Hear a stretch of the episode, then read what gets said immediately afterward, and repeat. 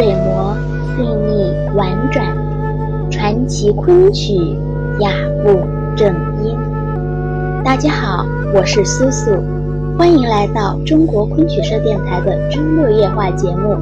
今天是新年的第一期节目，苏苏想要与您来分享一位老先生的故事，他就是昆剧传习所三位创办人之一，业余昆曲家张子东先生。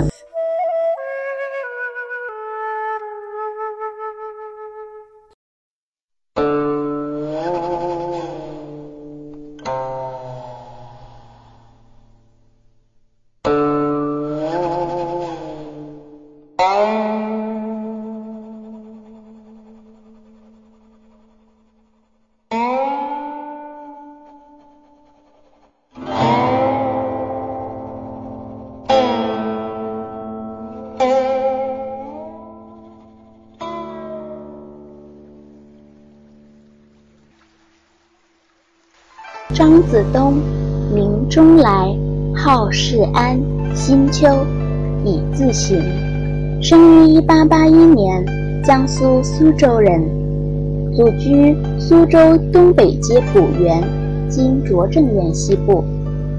其祖父张履谦，字月阶，爱好文物、书画、昆曲。清光绪中叶，张履谦延请于素庐治家。鉴定书画，兼为其儿孙拍曲。张子东自幼读书用功，国学功底深厚，善书法。清光绪二十八年，为吴县县学生员。光绪三十三年，赴京出任度支使主簿，专管云南、贵州事务，并兼任禁烟署监察。辛亥革命爆发后。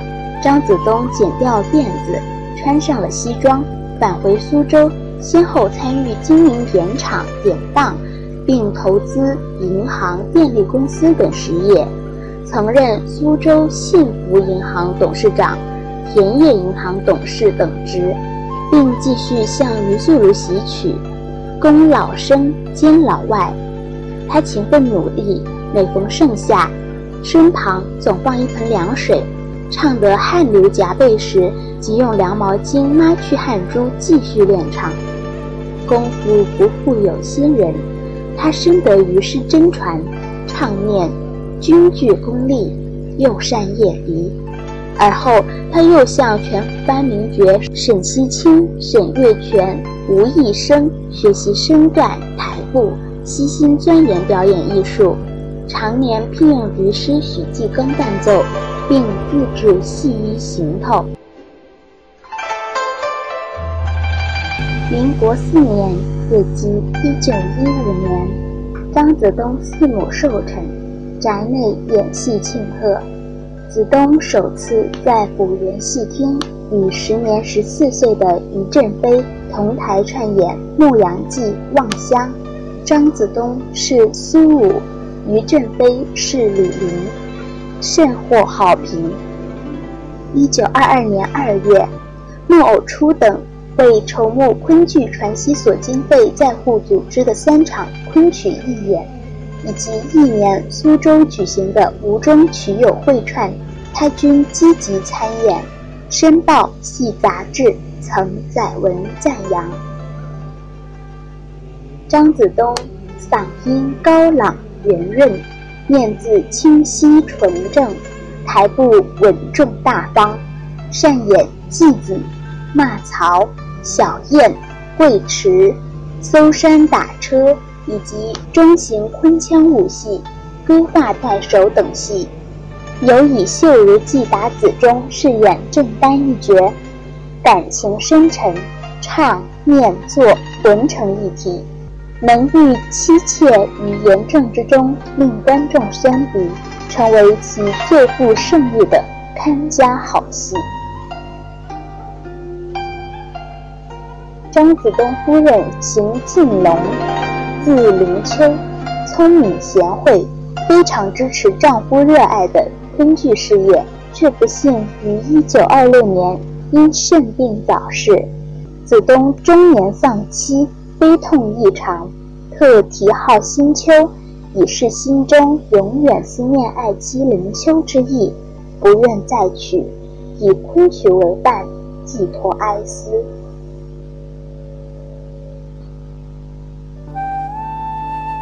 一九三零年五月，于素如在苏病没后，张子东作为余门弟子，叶派唱口正宗传人，声望更高，被曲友们誉为吴中老生第一人，以及苏州曲坛一正量，慕名向其请益者甚多。一九三一年九月二十七日，道和曲社。假苏州大戏院进行彩串时，他串演了与沈月泉一起参考沈因《剑骨录身段谱新排的《金钗记》开演上路。一九三四年二月二十三日，昆剧保存社在沪组织的公演中，他再一次主演了打子一折，评价很高。梅兰芳看了他的演出。也很钦佩。张子东对组织业余曲社及培育昆剧新人非常热心，早于1918年即在苏州创建协集曲社，1921年又与戏集合并，改组成道和曲社，参与主持社务，组织同期及彩串活动。同年八月，又与费劲梅、徐静清等共同发起创建昆剧传习所，造就了一代昆剧传字辈演员。而后，他又成为业余演出团体苏州普乐昆剧团的主要成员之一。一九四五年九月起，又常参与苏州吴社曲社活动。曾与上海名曲家殷正贤在同期中合唱《连环计》《小燕》。张子东于1915年1月因患肺病在苏州逝世，终年71岁。其亲属在他自制的西医行头中，挑选了一套苏东坡员外衣，让其穿上入殓，以告慰先人。一九五六年，其长子张伯渊先生将乃父生前抄录或收藏的昆剧手抄曲本一百册无偿捐赠给国家。苏州市文化局于一九五六年十二月十五日曾颁发奖状予以表彰。而后，这批手抄曲本有幸躲过了文革的十年浩劫，长期。珍藏于苏州图书馆。二零零八年，在中央文化部的支持下，将其列为国家昆曲艺术抢救、保护和扶持工程专项资金资助项目，由中国昆曲博物馆编辑，按原书名《昆剧手抄曲本一百册》，由扬州广陵书社于二零零九年二月。影印出版，受到昆曲界专家学者的高度评价。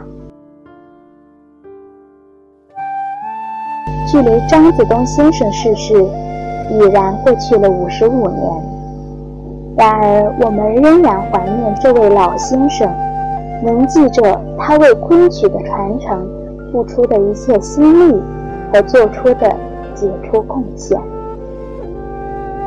今天的节目就到这里。本期文案选自《幽兰雅韵赖传承昆剧传字辈评传》，作者桑玉玺。